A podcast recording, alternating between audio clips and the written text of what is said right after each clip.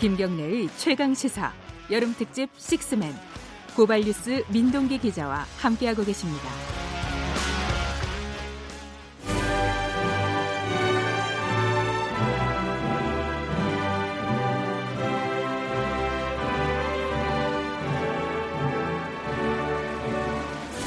네, 김경래 최강 시사 여름 특집 식스맨 오늘은 저 민동기의 진행으로 함께하고 계신데요.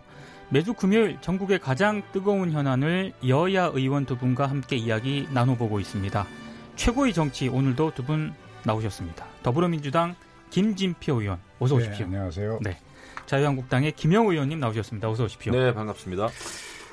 어쩌다 보니 식스맨 3명이서 지금. 네. 쓰리맨. 네. 어, 김경래 최강 시사는 유튜브 라이브로도 함께 하고요. 문자 콩으로도 참여하실 수 있습니다. 문자는 샵 9730, 짧은 문자는 50원, 긴 문자는 100원. 스마트 콩으로 보내시면 무료입니다. 먼저 오늘 그 청와대 수석 그 교체 네. 인사가 좀 단행될 예정인데요. 아무래도 언론들의 관심은 조국 민정수석 교체로 좀 가는 것 같더라고요. 사실상 언론 보도를 보면은 언론이 다 인사를 낸 상황인데 뭐 법무부 장관으로 갈 거라는 거는 어, 이미 다 기정사실화가 되고 있는 것 같고요. 좀 김진표 의원님은 어떻게 좀 평가를 하십니까? 네, 말씀대로 6월 달부터 언론이 그렇게 추측을 했는데요. 예. 어, 문재인 대통령이 5월 9일 그 KBS 국민과의 대담 예, 예. 거기서도 어, 조수석에게 정치를 권유할 생각은 없다. 네.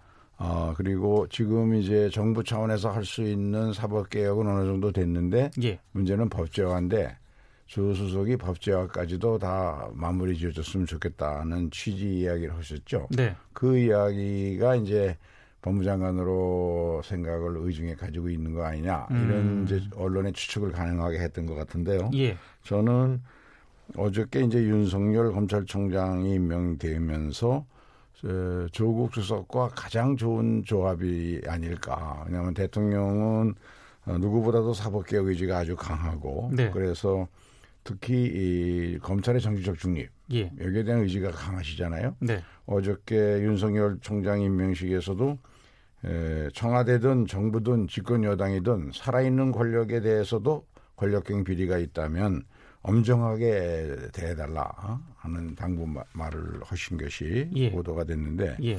어, 또 조국 수석하고 윤석열 검찰총장 이 두 사람이 이제 왜 좋은 조합이냐 하면 검찰의 정치적 중립과 검찰 개혁을 음. 만들어내는데 그리고 또 한 가지는 지금 음, 사법 개혁은 국회에 와 있고 예. 그 사개특위 위원장을 한국당이 맡고 있거든요. 예, 예. 그러면 결국은 어, 한국당이 자진해서 나서서 사개 사법 개혁을 추진해 주면 좋은데 그게 안 된다면 음. 국민의 여론으로 가는 수밖에 없고 아마도 조국 수석이 그 점에서는 청문 과정에서부터 왜 사법 개혁이 필요한지 예. 가장 국민에게 잘 설득할 수 있는 사람 아니냐. 네. 그런 그런 것 때문에 가장 좋은 조합이라고 생각합니다. 김영우 의원께서는 전혀 다른 평가를 할 것 같습니다. 네, 좀 입장과 생각이 좀 많이 다른데요. 예.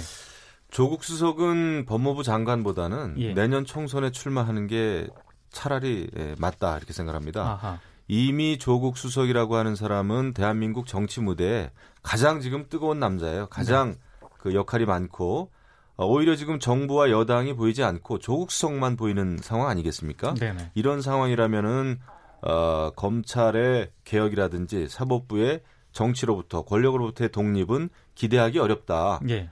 이미 정치를 해왔고 정치인입니다. 네. 페북에 많은 글을 올리면서 외교 문제, 안보 문제 뭐 등등 또 여러 가지 사회 이슈에 대해서 자기 자기 생각을 예, 많이 올린 사람이에요. 그렇기 예. 때문에 이런 그 사법부의 수장이 되는 것은 맞지 않다. 그리고 윤석열 검찰총장과 조국 수석의 조합은 좋은 조합이라기보다는 상당히 위험한 조합이다. 아하. 이렇게 생각합니다. 예.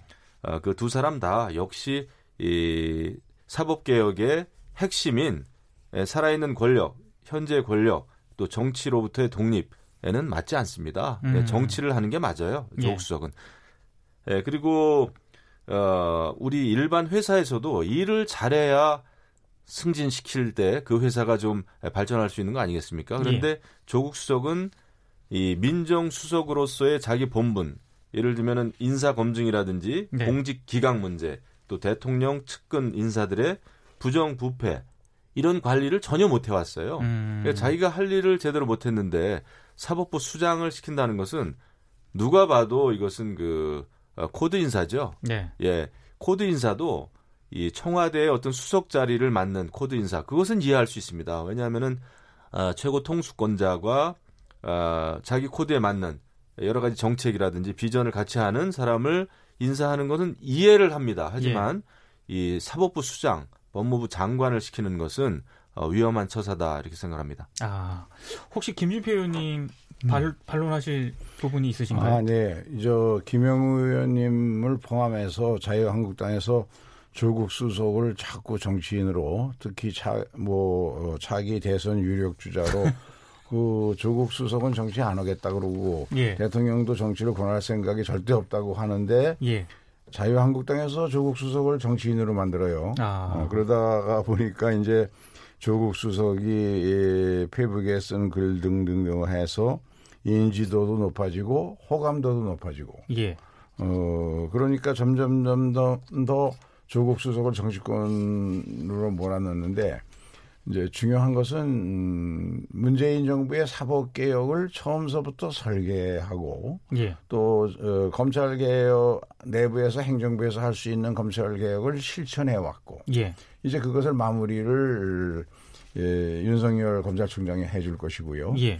나머지가 이제 국회에서의 그 법 개정으로 제도화하는 거죠. 네. 여기에 검찰과 경찰 어 그리고 국회 이 세 기관이 우리 모든 종류의 여론조사에서 항상 국민 신뢰도가 꼴찌인 기관 아닙니까? 음. 그래서 국민들은 어떤 여론조사에서도 사법개혁, 검찰개혁에 대한 그 동의 비율이 아, 60%가 넘더라고요. 네네. 그런 점에서 어, 정치는 국민의 눈높이에 맞춰서 해야 되니까 예. 그 조국 수석이 정치할 사람이라 그러는데 정치하기 위해서도 사법개혁 완수하지 않으면 조국 수석은 정치 못합니다. 음. 근데 그 우리 김진표 의원님 말씀은 맞아요. 예. 그 조국 수석이 사법개혁을 설계한 사람일 겁니다. 예.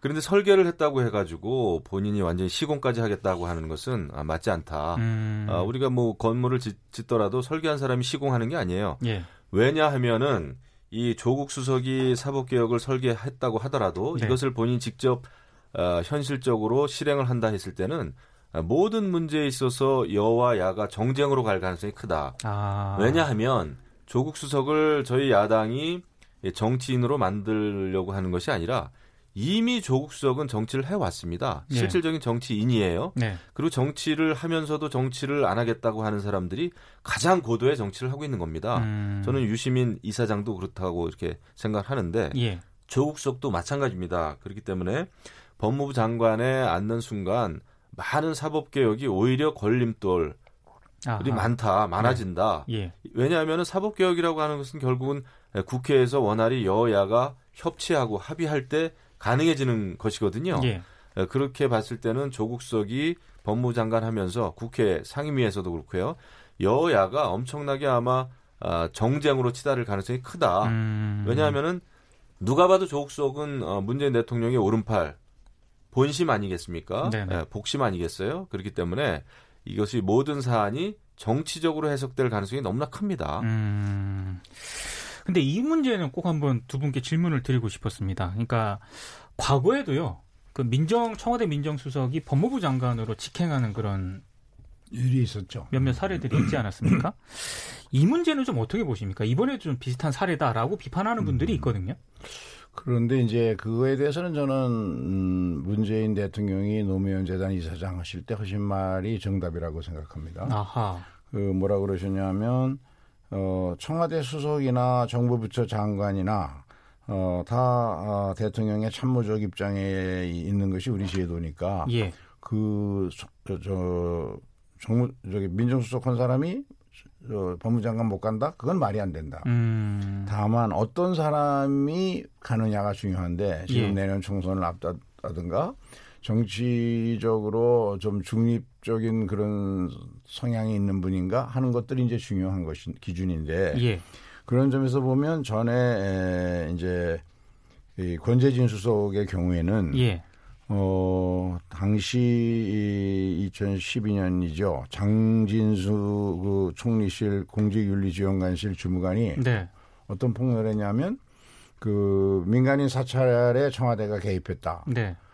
그것 근데 그 폭로를 회유하려고 예. 예, 나중에 수사 결과 나온 걸 보면 어, 민정수석실 돈 5천만 원을 관봉으로 어, 이 장진수 주무관에게 주, 주면서 회유를 했다는 거 아닙니까? 음흠. 그러면 이런 사람이 어떻게 법무장관에 갈수 있느냐? 예. 그런 취지에서 그때 반대를 했던 것이죠. 김영우 의원님은 어떻게 보십니까? 어, 저는 기본적으로는 어, 과거에 이제 권재진 수석이 뭐 법무장관 되는 것도 저는 뭐 바람직하지 않다 예. 이렇게 생각을 합니다. 예. 그때도 그렇게 생각을 했고 왜냐하면은 어, 이 민정수석은 네. 대통령을 보좌하는 비서입니다. 그렇죠. 참모예요. 그런데 다른 장관도 아니고 법무부 장관 음. 자리로 간다는 것은 굉장히 법무부 장관이라고 하는 자리에 대해서 잘못 생각 한 것입니다. 왜냐하면 법무부 장관은 아, 지금도 어, 사법 개혁이 필요하다라고 이것은 여당 야당 다 공감하는 바 아닙니까? 예. 그 사법 개혁을 힘 있게 추진할 수 있는 그 자리에 갈 수가 없어요. 음. 대통령 참모는요. 네. 왜냐하면은 모든 그렇다면은 대통령이 시키는 대로 할 거 아닙니까? 음. 아, 구체적으로 시키지 않더라도 그 대통령의 의중에 따라서 사법 개혁이 휘둘릴 가능성이 너무나 큽니다. 예, 예. 아, 그래서 비서 참모가 법무장관으로 가면 안 된다. 이것은 예, 여당과 야당 정쟁의 문제가 아니라 거의 원칙의 문제죠. 네. 그래서 조국 수석이 그 자리에 가면 안 된다 이렇게 말씀드리고 더더군다나 여태까지 많은 어, 사람들을 청문 과정에서도 그랬고요 인사 아주 그냥 참사가 이루어졌잖아요. 음. 예, 이, 20명 넘는 사람들이 지금 인사청문 보고서 채택도 없이 말이죠 국회에서 네. 장관 자리에 그냥 아, 임명이 강행이 됐어요. 예. 그 모든 책임은 사실 어, 조국석에 있었습니다. 음. 그럼에도 불구하고 법무부 장관 간다는 것은 이건 뭔가 어, 문재인 정권의 시스템이 크게 오류에 빠져 있다. 네. 오히려 국민의 예, 눈높이를 맞추지 않는 국민의 그 정서를 완벽하게 외면하는 예, 그런 인사다 이런 생각을 안 할 수가 없는 거죠. 음. 근데 저는 총 음, 이제 조국 수석의 그 인사 검증 책임 등과 관련해서는 예.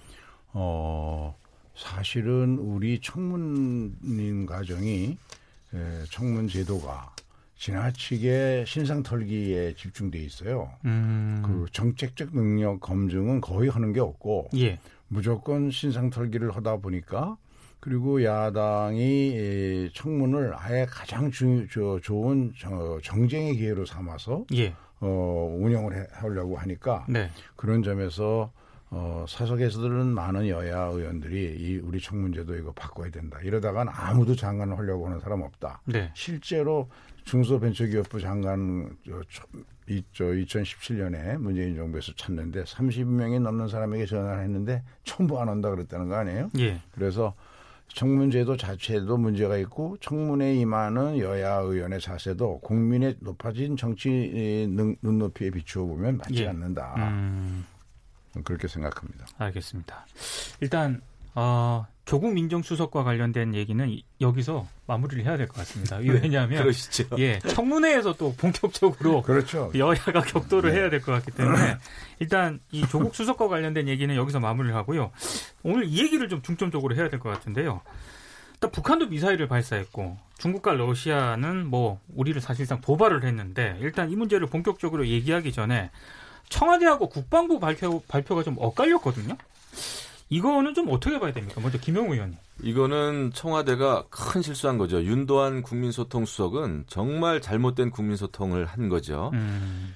그 주한 러시아 대사관에서 일하고 있는 차석 무관의 말을 믿고 네. 그냥 이것은 어, 러시아 군용기의 기기 오작동으로 일하는 거다. 네. 영공 어, 침범의 의도가 없었다.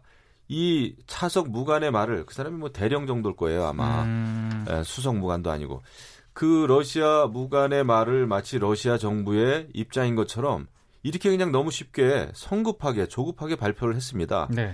그래가지고는 안 되죠. 왜냐하면 이게 어, 엄청난 일 아닙니까? 네네. 러시아 군용기가 어, 독도 도발을 했고 거기서 또 중국하고 러시아 합동 훈련 중에 일어난 일이란 말이죠. 예.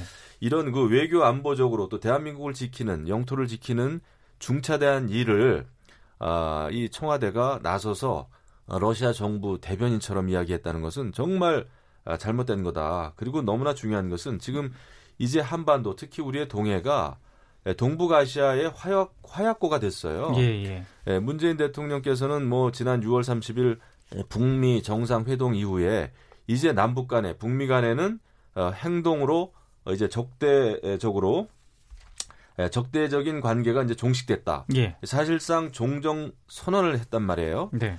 우리가 말로는 평화를 부르짖는 사이에 이 한반도의 이 안보, 대한민국의 안보가 위태롭게 됐습니다. 예. 국제 관계에서 완전히 지금 외톨이에요. 음. 지금 미국, 일본하고도 안 좋죠. 한미일 안보 협력 체제가 완전히 느슨해지지 않았습니까? 네. 이 틈새를 중국과 러시아가 노린 것이고 어제 또 그냥 에, 북한은 완전히 신형 미사일 두 발 발사하지 않았습니까? 탄도 네네. 미사일입니다. 네.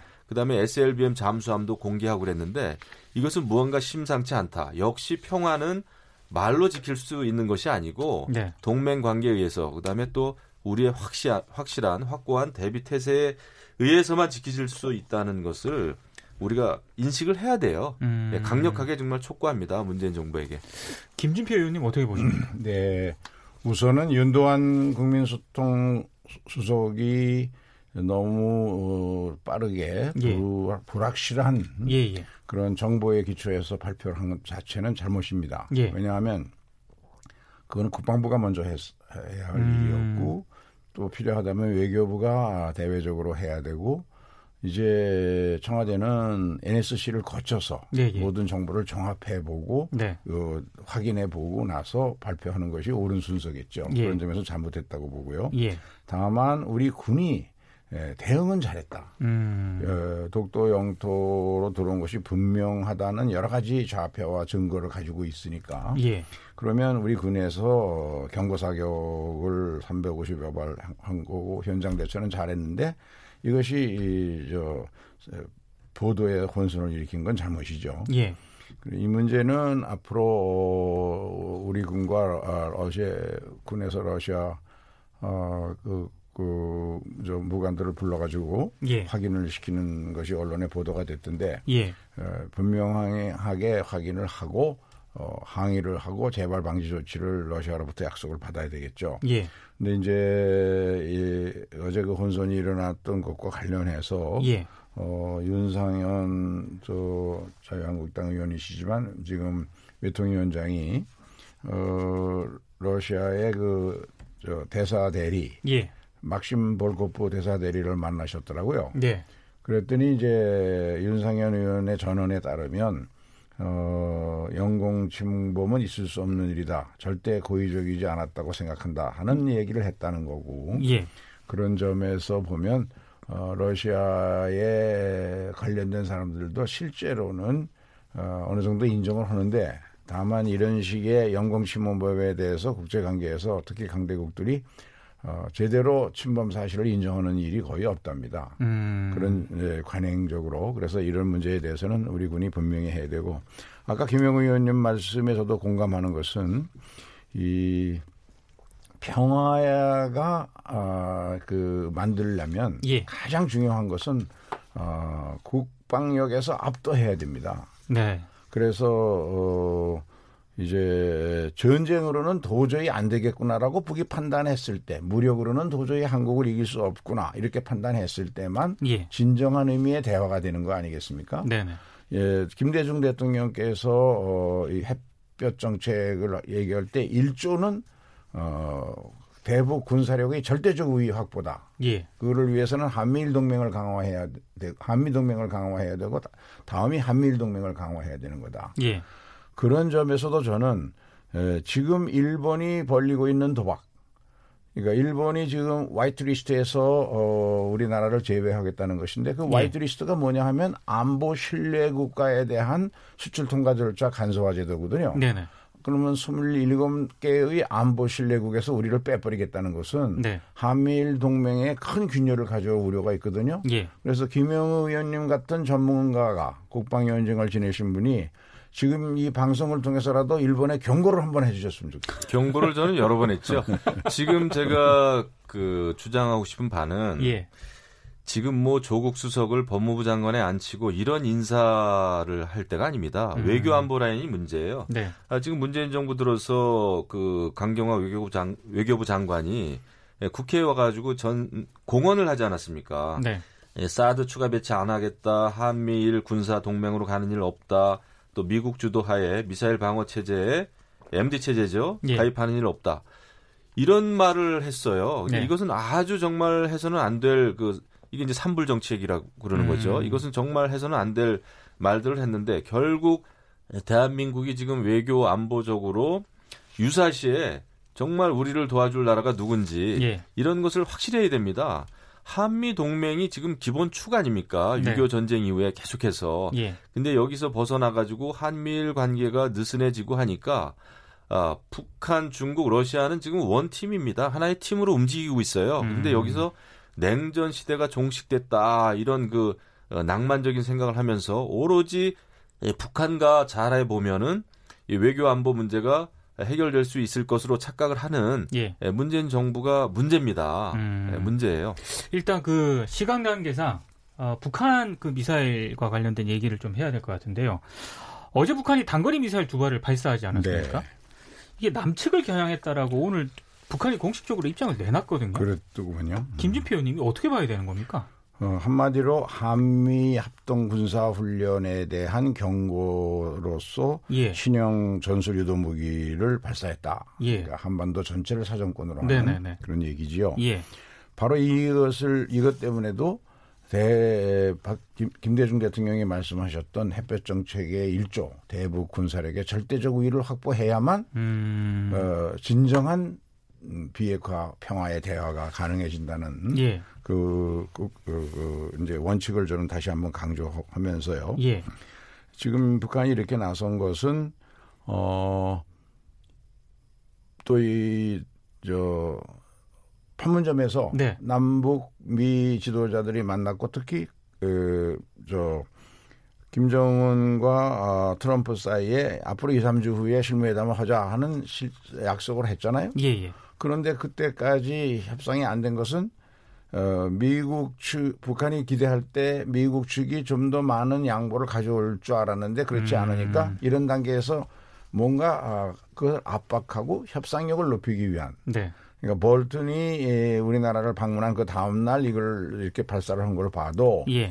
예, 협상력을 높이기 위한 그런 경고 사격의 의미가 있는 거로 봅니다만. 네.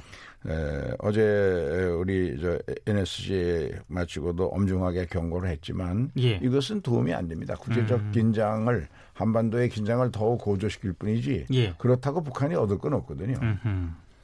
지금 이제 북한이 6.25 때부터 그랬고 예. 지금 줄기차게 진정으로 원하는 것은 한미 동맹의 와해입니다. 음. 예, 왜냐하면은 주한 미군 또 미군의 여러 가지 지원, 예. 미국의 지원 이런 것 때문에 남북 통일이 안 됐다고 보는 것이 북한 입장이거든요. 예, 예. 이 기본적인 입장이 단 한 번도 변한 적이 없어요. 예.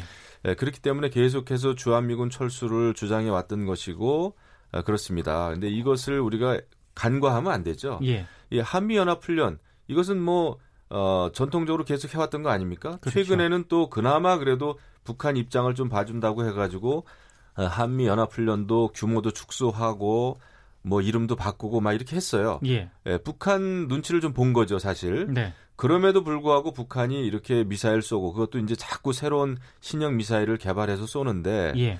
결국 북한이 원하는 것은 주한미군 철수입니다. 음. 아, 이것에 대해서 우리가 현실을 직시를 해야 돼요.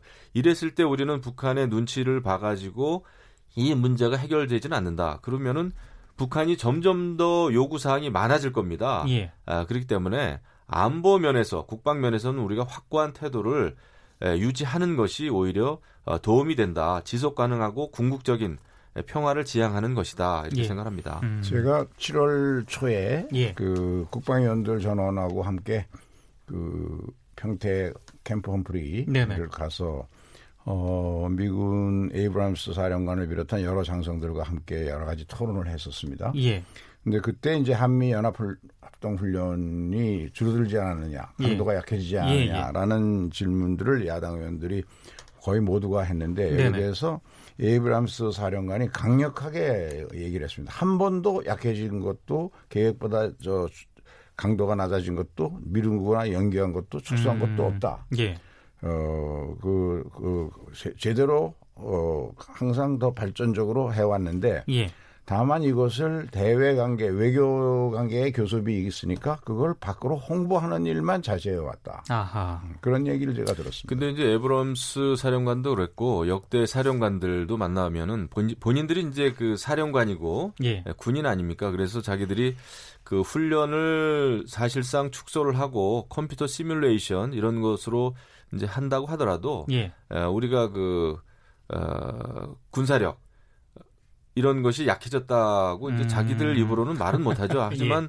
그 속사정이 있습니다. 그분들 네. 또 얘기 들어보면은 사석에서 얘기 들어보면은 굉장히 어려워해요. 군인은 어, 훈련이 가장 중요하다. 우리는 예. 훈련을 멈출 수 없다. 훈련을 해야 된다라는 얘기를 예. 많이 좀 한 것 했습니다. 그래서 네. 저도 좀 기억이 나는데요. 네. 네. 음. 마지막 질문 짧게 한번 드려볼게요. 네. 그 나경원 자유한국당 원내대표가 다음 주에 음. 원포인트 안보국회 열자고 지금 요구를 하고 있거든요. 네. 지금 김진표 의원님은 어떤 입장이신가요? 어, 해죠. 음. 그런데 이제 더 중요한 것은 네. 이 안보국회를 하자는 얘기잖아요. 예. 안보국회 뭐 좋죠. 해죠. 네네. 그런데 문제는 그보다 더 급한 게 있습니다. 아하. 어제 홍남기 저 경제부총리가 나경원 대표를 포함해서 제 정당 원내대표 방을 드나들면서 예. 지금 추경이 데드라인에 있다. 네네.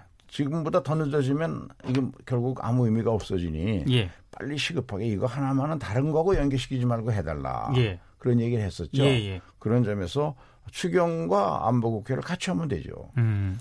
네, 외교 안보가 지금 굉장히 그 노란 지위에 있는데 예. 네, 저는 무조건 해야 된다 생각합니다. 추경에 대해서는 어떤 점이? 추경에 대해서도 재추경, 예. 추경에 추경이 원래 시작된 에, 그 본래의 취지에 맞게 추경을 해야죠. 근데 추경이 안 되면 뭐 외교 안보도 안 되고 한일 관계도 안 풀리고 경제 전반적으로 살아나지 않는다고 하는 이것은 그 정부와 여당의 과한 주장이죠. 음. 추경이 만, 만병통치약이 아닙니다. 음, 음. 음. 우리 본 야당, 예산에서 네. 할수 있는 건 본 예산에서 해야 되겠죠. 네. 네. 우리 야당이 이제 항상 암, 뭐, 야당이 주장하는 거 사실 안 되면 추경이고 뭐고 모든 걸 걸어서 안 된다. 이런 식의 국회 운영하면 안 됩니다. 안보는 안 보고 추경은 추경이고 네. 중요한 일이 있으면 그때부터 해결을 해야죠. 네. 항상 제가 이 방송 마치고 갈 때이이 코너를 항상 듣는데요. 팽팽한데 역시 제가 진행을 맡은 오늘도 팽팽했습니다. 오늘 두 분 말씀은 시간 관계상 여기까지 좀 드려야 될 것 같습니다. 네. 오늘 말씀 고맙습니다. 감사합니다. 네, 자유한국당의 김영우 의원, 더불어민주당의 김진표 의원이었습니다.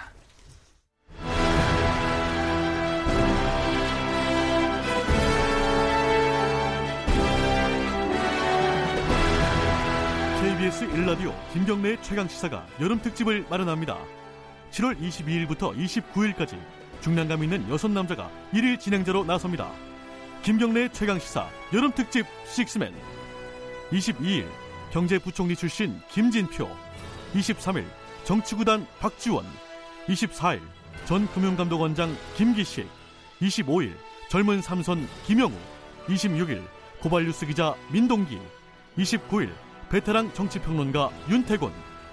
그 어디에서도 들을 수 없는 고품격 시사 토크. 김경래 최강 시사 여름 특집 식스맨.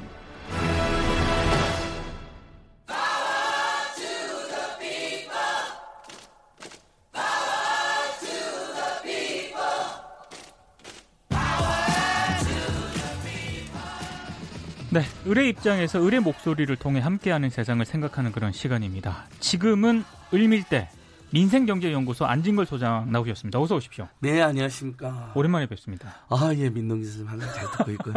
아까 소년원 네네네. 후에 나오는 네. 그 교사 선생님들 인터뷰 너무 인상적이더라고요. 네.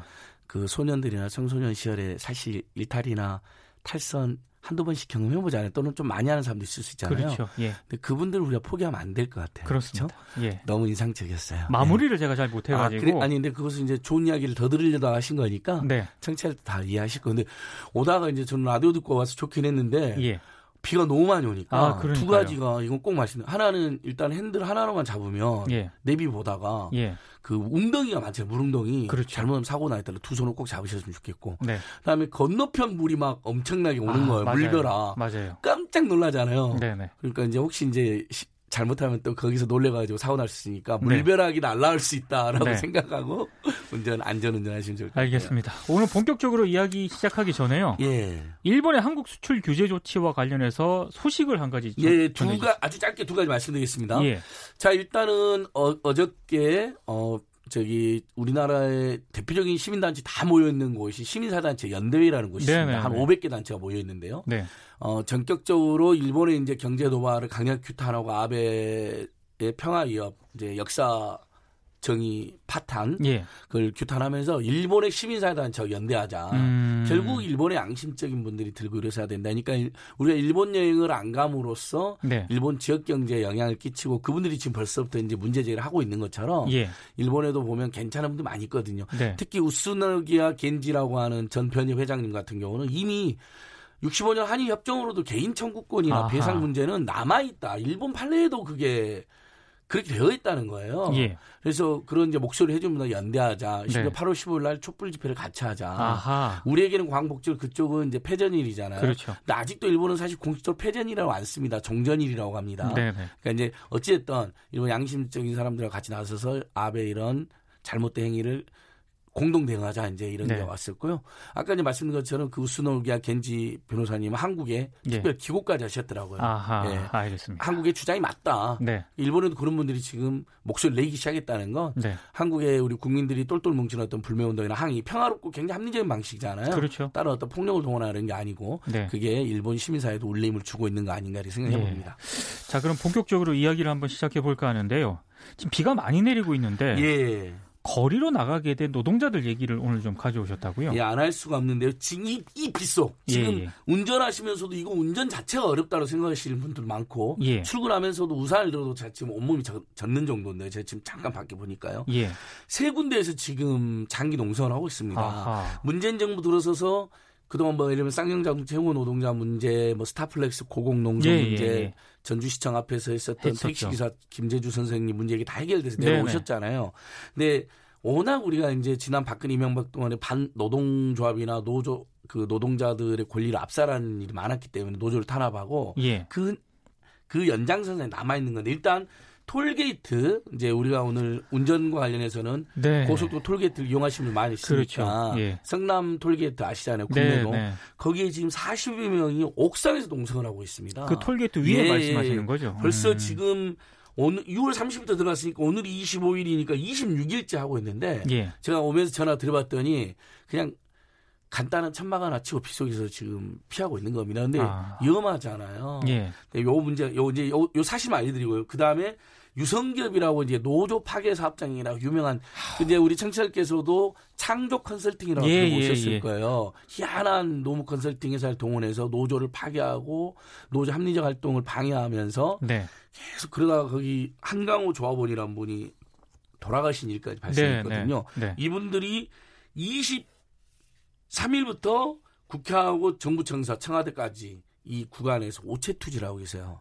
이 장마비가 예, 내리는 시기에 폭염 아. 어제는 또 폭염 폭염이었죠. 오늘 또 장마 속에서 네. 오체 투지란 거 아시잖아요. 네, 3보일보보다 네, 네. 더 힘들거든요. 예, 이게 이제 예. 3보일보는 세 번 걷다가 한 번 절하는 오체 투제는 온몸을 머리까지 네. 팔과 다리까지 땅에 딱 붙이는 거거든요. 네네. 그러니까 네. 이게 훨씬 어렵다고 평가받는 요걸 하고 계시고요. 예. 이제 더 이상 노조 파기 그만해달라는 호소고요. 그다음에 이분 사연도 꼭 전해드릴 게 이미 이제 언론에 나오긴 했는데 아무래도 삼성 관련 뉴스는 원래 잘 안 나오는 경향이 있는데요. 네. 현재 지금 강남의 삼성전자 사업 철탑이 있습니다. 예. 오늘로 55일째 단식을 하고 계세요. 삼성에 이분이 1990년도 노조를 만들려다가 납치당하고 뭐 해고다 당시 뭐 노태우 독재정권 때 이미 현대 결사도 그렇고 대유, 그 삼성의 노조 못 만들게 납치 협박 감금 이런 일 많이 있지 않았습니까? 예, 예. 그때 당한 분이에요. 음... 근데 시대가 좋았으니까 지금이라도 사과하고 명예회복하고 네. 그다음에 삼성도 노조를 깔끔하게 인정하라. 예. 그다음에 그렇게 부당한 쫓긴 해고 노동자들에게 그래도 임금이라도 지급해라라고 예. 이분 농성하신 지가 벌써 근데 이분 단식 농성을 하고 계세요. 예. 그러니까 아까 톨게이트하고 오체 투지는 단식은 아니셔 아니신데 예. 55일째인데 지금 이러다간 사람이 죽게 생겼다고 네. 노동시민대책에서 제발 삼성과 정부가 나서서 빨리 네. 이분과 대화도 하고 전향적 조치를 내놔라. 특히 삼성이 그동안 이제 삼성의 무노조경이나 노조 파견 너무나 유명하지 않았습니까? 네네. 외국에서도 지금 문제가 되고 있거든요. 그렇죠. 예. 나서서 이분을 살려야죠, 일단요. 예. 예. 이 세 가지 이슈로 오늘 이 장맛빛 속에 이렇게 고통받는 사람들 제가 을밀 때니까 저희라도 이렇게 네. 이분들 편에 서서라도 방송을 해드려야 될 것 같아요. 그럼 일단 삼성 쪽에서는 아무런 지금 입장이나 대응이 없는 건가요? 원래 그 굉장히 그런 커뮤니케이션이 음. 약하잖아요. 예. 또 노조의 노자만 나오면 음. 노동자들의 어떤 활동만 하면 외면하고 무시하기 일상인데 네. 그나마 문제는 등으로서 이제 그 반도체 그 산업재해 문제, 반올림 문제는 예. 일부 가닥은 잡혔지만 네. 그것도 이제 여전히 산업재해가 계속 발생하고 있거든요. 백, 그 삼성전자 사업장에서 백혈병이라든 이런 병들이 이제 예. 그것도 이제 불신 남아 있지만 역시 이 부분도 그것도 10년 정도 끌지 않았습니까? 그렇죠. 근데 이분 이제 계속 삼성은 굉장히 무성의한 것으로 일관하고 있는데 음. 오늘 우리 방송을 통해서라도 예. 일면 청와대나 정부 노동부라도 나서서 예. 제발 아니 삼성이 대화를 해라. 음. 어쨌든 당신 직원이었습니다. 삼성시계 직원이었거든요. 예. 삼성물산 직원이었고. 네. 예, 저희들도 제발 대화를 할 것을 일단 사람 살려야 되니까. 그렇죠. 예, 오늘이라도 철탑 가서 삼성의 책임 인사가 네. 내려오서 이야기하자라고 제안했으면 좋겠습니다. 그 아까 첫 번째로 언급해주신 고속도로 톨게이트 그 노동자 있지 않습니까? 예. 일단 그 도로공사 측인가요? 그쪽에서는 자회사 정규직으로 전환을 하기로 했는데 예. 지금 이걸 거부하고 있는 거잖아요. 그러니까 이게 굉장히 복잡한 문제인데요. 자 옛날에 톨게이트 이용하면 우리 수납원 선생님들이잖아요. 그렇죠. 예, 그런데 예. 그 좁은 공간에서 거의 화장실도 못 가고 예. 물을 안 드신답니다. 아하. 그럼 화장실 가야 되잖아요. 그렇죠. 그러면 동료 와서 바꿔줘야 되잖아요. 근데 네. 거기가 아시다시피 도로 한복판에 있고 차들 쌩쌩 다니고 물론 그 밑으로 통하는 통로가 하나 있긴 하더라고요. 네네. 아주 좁은 통로가. 예. 그렇게 이제 사람 바꿔야 되니까 이제 서로 그게 불편하니까 물도 안 일하는 분들은 원래 도로공사 정규직 직원들 맞았습니다. 아 원래는. 예. 근데 이제 이분들이 어 용역회사로 예. 항상 이제 그렇게 노동을 유연화시키고 예. 마음대로 좀 자르기 좋게 예. 그런 계약이 있지 않았습니까? 그래서 네. 용역사 직원이 있다가 문제점 좀 들어서서 비정규를 정규직으로 한다니까 기대를 엄청 하고 있었던 것이고 예. 용역회사 직원으로 있을 때도 이분들이 소송을 했어요. 예. 대법원에 법원에다가 예. 내가 도로공사 나는 도로공사 지위를 받고 있는데 완전 종속적으로 네. 왜 용역회사 직원이 뭐 용역회사는 가보면 아시다시피 용역회사가 수술을 떼고 주기 때문에 임금도 작고요. 거의 최저임금선으로 이분들 몇십 년 동안 돈을 받았고요. 음. 두 번째 용역회사는 도로공사 만약 그 용역회사 계약을 해자면 어떻게 되겠어요? 기존 용역계 용역에서 그렇죠, 그렇죠. 고용이 날아가 버리는 예. 경우 있잖아요. 그러니까 너무너무 불안하게 살아가지고 예. 법원에 소송을 했는데 항소심까지 이분들이 도로공사 직원이 맞다, 정규직 직원이 맞다는 판결이 나왔습니다. 예. 거기다 문재인 정부가 들어서서 정규직 전환하는 방침도 발표됐잖아요. 네. 그러면 이건 도로공사가 바로 정규직으로 전환하는 게 조금 불편 하 하더라도 예. 정규직으로 전환하는 게 맞죠. 법원 판결까지 항소심까지 있었으니까. 근데 네. 지금 대법 판결 앞두고 있다. 유만으로 그냥 전격적으로 자회사로 정규직을 하겠다 이렇게 음. 발표를 한 건데 이분들 입장에서는 법원 판결까지 해서 다 이겨놨고 예. 그다음에 용역회사하고 뭐가 다르냐 자회사도 예. 사실상 자회사에 일감을 주고 자회사에서 이 사람을 고용하는 꼴이 되기 때문에 네. 만약에 자회사가 없어지거나 자회사가 바뀌거나 그렇게 되면 또 일, 우리는 그 고용이 불안하다. 음. 제발 우리는 다른 것도 바라지 않는다. 도로공사의 정규직에서 그 공기업 직원들이 가지고 있는 나름대로 우월적 지위나 특히 혜택 있잖아요. 예. 그것도 바라지 않는다. 그냥 정년 때까지 최저임금보다 조금 더 급여가 올라간 상태에서 일을만 해가게 해달라는 겁니다. 음. 그럼 이제 도로공사 반론이 또 이게 하나 있어요. 이제 우리 질, 그 질문에도 있었는데 예. 이제 그 하이패스가 늘어나면 어차피 이분들 다 고용하기 어렵지 않느냐라는 지적이 있어요. 그렇게 얘기하시는 분들이 있더라고요. 근데 그 부분은 이미 이분들이 연세가 대부분 예. 50대가 많으세요. 대부분 아하. 여성들이고. 네. 그래서 어 60세 안팎이 되면 사실 자연퇴직분이라든지 정년퇴직하는 분들이 계속 늘어나고 있습니다. 예. 자 신규로 사람을 안 뽑고요 먼저 음. 그다음에 정년퇴직이나 자연퇴직 분을 감 그 감안하면 예. 그 스마트 이제 하이패스가 늘어난다 해도 네. 이분들이 크게 적체가 되는 상황은 아니라는 게 예. 이분들의 판단입니다. 그리고 제가 저도 공공히 생각해 보니까 예. 실제 그렇게 하겠더라고요. 연세들이 많으셔갖고 몇 년만 지나면 이제 퇴직들 하십니다. 근데 이분들이 뭐냐 이 몇 년이라도 그다음 용역업체 소속으로 있었던 서름 예. 관리자들의 뭐 폭언이라든지 최저임금밖에 안 주는 거 그다음에 막 1년에 한 번, 2년에 한 번 언제든 잘릴까 봐 너무너무 그 불안했던 거. 네. 그 소름을 딛고 국내 호소 드리는 겁니다. 뭐냐면 한 번도 집회도 노조도 농성도 안 해본 들이에요. 대부분 음, 이분들은요. 네. 진짜 그냥 그 우리 도로공사 톨게이트 역시 그 수납원 네. 이모님들, 우리, 예. 우리들 보기에 그 어머님들이었던 예. 거예요. 근데 정말 몇, 남은 몇 년이라도 제발 쫓겨날 걱정 없이 그다음에 원래 우리 도로공사 직원 맞았으니까 예. 도로공사 직원으로 명예롭게 퇴직하고 싶다는 겁니다. 음. 그리고 최저임금보다는 조금 더 달라는 겁니다.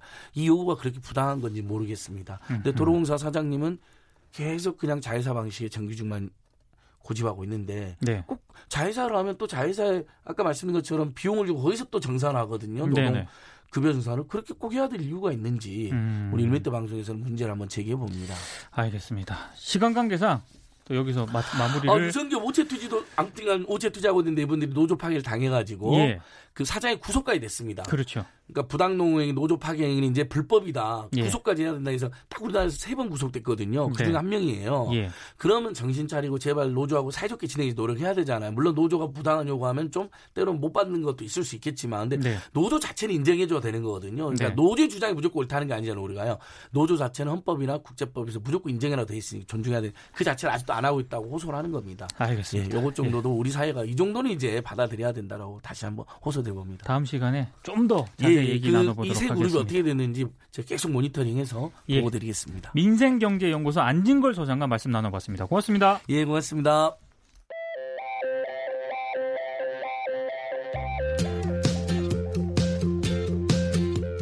오늘 하루 이슈의 중심 김경래의 최강 시사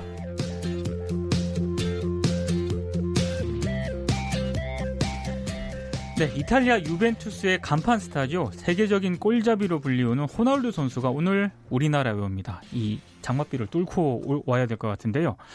오늘 저녁에 그 K리그 올스타와의 경기에서 어떤 모습을 보여줄지가 상당히 좀 기대가 되는데요. 오늘 관련해서 박찬하 KBS N 해설위원과 말씀 나눠보도록 하겠습니다. 어서 오십시오. 네, 안녕하세요. 호날두 선수가 우리나라에 오는 게 정확하게 몇 년 만인가요? 지금 12년 만으로 알고 있는데요. 네. 맨체스터 유나이티드 시절에 한국에 왔었고 FC 서울과 경기를 상암 서울 월드컵 경기장에서 했던 기억이 있죠. 아하. 팬들의 관심이 굉장히 많을 것 같은데 일단 호날두 선수를 모르는 사람은 별로 없을 것 같긴 한데요. 축구를 어, 좋아하시는 분들이라면 어떤 선수인지 간단하게 좀 소개를 부탁드리겠습니다. 호날두 선수는 뭐 국적은 이제 포르투갈 선수고요. 예. 네, 2002년에 스포르팅이라는 이제 포르투갈 내 클럽에서 데뷔를 해서 이제 맨체스터 유나이티드, 레알 마드리드를 거쳐서 현재는 이탈리아 세리에 A의 유벤투스 소속의 선수입니다. 예. 이 선수가 아, 뭐 축구 선수로서는 가장 영광스러운 상이라고 할 수 있는 이제 발롱도르라는 상이 있거든요. 네, 네, 네, 발롱도르가 뭐 한때는 이제 피파랑 합쳐서 피파 발롱도르로 수여했던 적도 있었고 이제는 또 분리가 돼서 어, 이제 발롱도르가 수여가 되고 있는데 그 상을 다섯 차례나 받았어요. 예. 네, 그리고 현재 우에파 챔피언스리그에서 어, 역대 최다 골을 계속 경신을 스스로 해나가고 있는 선수입니다. 음. 네, 그러니까 선수가 1985년생인데 여전히 이제 운동 능력이 살아 있어요. 예. 네, 그래서 이 선수가 과연 언제까지 계속 이런 몸 상태를 유지할 것이냐, 그리고 예. 언제까지 계속 그렇게 많은 골을 터트릴 것이냐. 네. 젊었을 때는 지금처럼 이렇게 골잡이로서 활약을 했던 것보다는 맨체스터 유나이티드 시절도 돌이켜 보면 측면에 이제 윙 플레이어였거든요. 예, 예, 네, 근데 예. 이제 레알 마드리드를 거쳐 오면서 어 이제 스코어러로 진화를 했고 지금의 이제 완성형이 된 거죠. 근데 지금 한 가지 제가 좀 걱정이 되는 건 네. 비가 많이 오지 않습니까? 어, 비가 엄청 많이 오더라고요. 근데 경기가 취소되거나 그럴 가능성은 없나요? 경기가 취소될 가능성이 아주 없다고는 말씀을 못 드리겠는데 왜냐하면 비가 너, 워낙에 많이 오고 있으니까 많이 지금 뭐 주의보도 내리고 이러고 있어서 예. 비가 정말 많이 오면은 뭐 최악의 상황을 신경을 써야 될 것 같은데 아마 쉽게 판단을 못할 겁니다.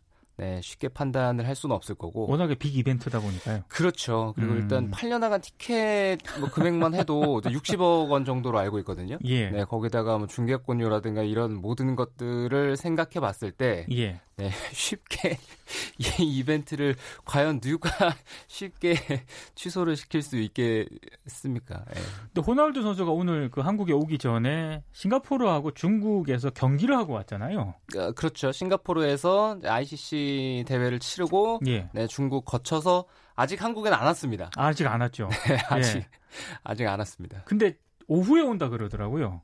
그렇죠. 그리고 아직 뭐 그 누구도 그 유벤투스라는 팀 자체가 아, 인천공항에 언제 도착할지. 예. 네. 그리고 인천으로 도착하느냐, 김포로 도착하느냐, 이것조차도 네, 아직은 뭐 아무도 모른다고. 네, 알고는 있겠죠. 예. 네, 알고는 있는데, 네. 이제 언론이라든가 이런 쪽에 뭐 절대 새 나가지 않도록 네. 네. 지금 보안을 잘 지키고 있는 것 같더라고요. 네. 근데 이건 제가 이제 한국 그 팬 입장으로서 오후에 한국에 도착해서 어, 저녁에 경기를 뛰지 않습니까? 이게 현실적으로 가능한가요? 현실적으로 친선 경기니까 프리시즌이니까 불가능한 건 아니죠. 불가능한 건 아닌데 근데 왜 이런 스케줄이 만들어졌는지를 먼저 어, 좀 자세히 아실 필요가 있어요. 아하, 예. 네, 이게 절대 뭐 유벤투스가 한국을 무시하거나 네. 이래서 이런 일정이 잡힌 게 아니고요. 예. 원래는 유벤투스가 처음에 이제 국내와 조율을 할 때는 중국에서 지금 계속 머무르고 있잖아요. 네. 중국 경기를 치르고 나서 한국에서 머무를 수 있는 일정을 생각을 하고 그러니까 이렇게 와서 경기를 치는 게 선수들에게도 부담이고 또 선수들에게 부담이 가게 되면은 그 몸값 비싼 선수들이 부상의 위험성이 높아지잖아요. 그러니까 음... 그들도 원하지 않는 거였어요. 그래서 예. 처음에 조율할 때는 국내에 머무르면서 뭐 다른 이벤트라든가 이런 것들을 다 연계해서 하려고 했었는데 네. 이 K리그와 경기를 하려고 하다 보니까 일정이 안 나오는 거예요. 아... 팀 K리그와 경기를 하는 식으로 추진을 하다 보니까 예. 금요일 오늘밖에는 시간이 도저히 안 나는 거죠. 네. 네. 그래서 유벤투스가 이런 일정을 불가피하게 잡을 수밖에 없었고 이렇게 무리하게 일정을 잡는 게 이게 과연 뭐 K리그도 그렇고 유벤투스도 그렇고 과연 이게 뭐 누구에게 옳은 것인지 네. 네 이게 나아가서 보면은 지금 K리그가 어떻게 보면은 어좀 들러리 역할 아주 나쁘게 얘기하면은 그런 쪽으로 가게 될 수밖에 없는 상황이거든요. 그러니까 뭘 네. 해도 지금 팀 K리그는 욕을 먹을 수밖에 없는 아주 쉽게 말씀을 드리면 경기를 해서 이기잖아요. 네. 네 이기면은 유벤투스가 아 뭐 프리시즌이니까 친선 경기니까 아. 그냥 힘 빼고 해서 이긴 거야라는 얘기가 나올 거고 예. 만약에 거기서 유벤투스가 이기잖아요. 네. 그러면은 야 친선 경기를 하는데도 설렁설렁 하는데도 그걸 못 이기냐 이런 얘기가 나올 수밖에 없어요. 예. 네 그래서 어떤 결과가 나와도 이거는 부담스러운 상황이고 네.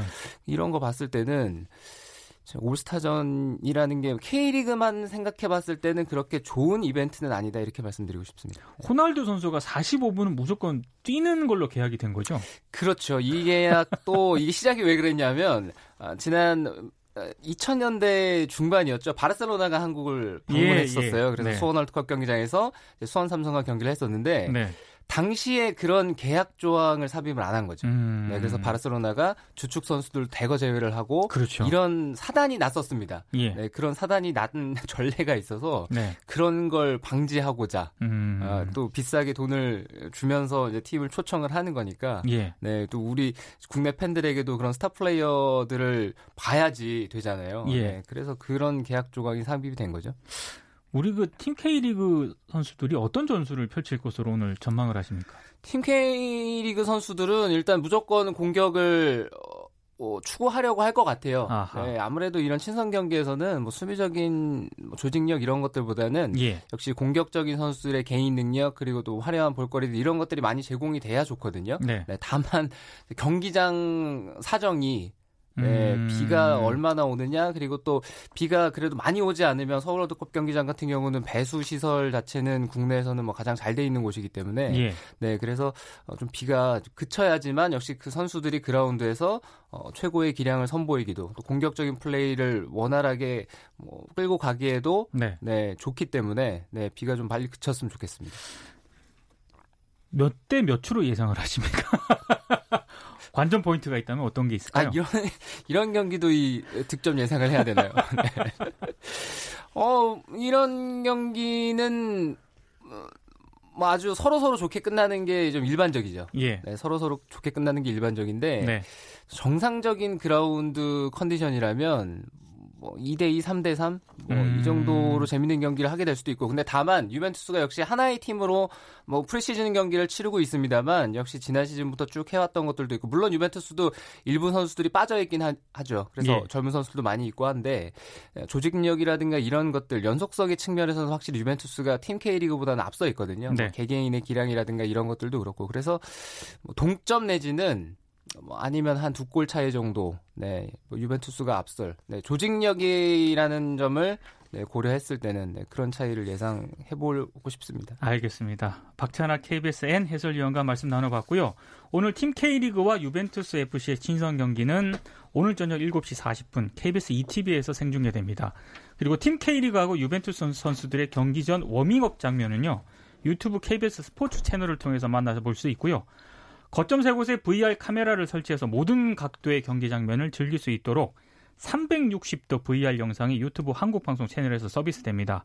마이케이 이 앱 하고요. KBS 홈페이지에서도 중계 방송을 함께 볼 수가 있습니다. 예. 오늘 말씀 잘 들었습니다. 고맙습니다. 그리고 지금 마지막으로 지금 마쳐야 될 시간인데 문자 소개를 제작진이 가져오셨습니다. 네.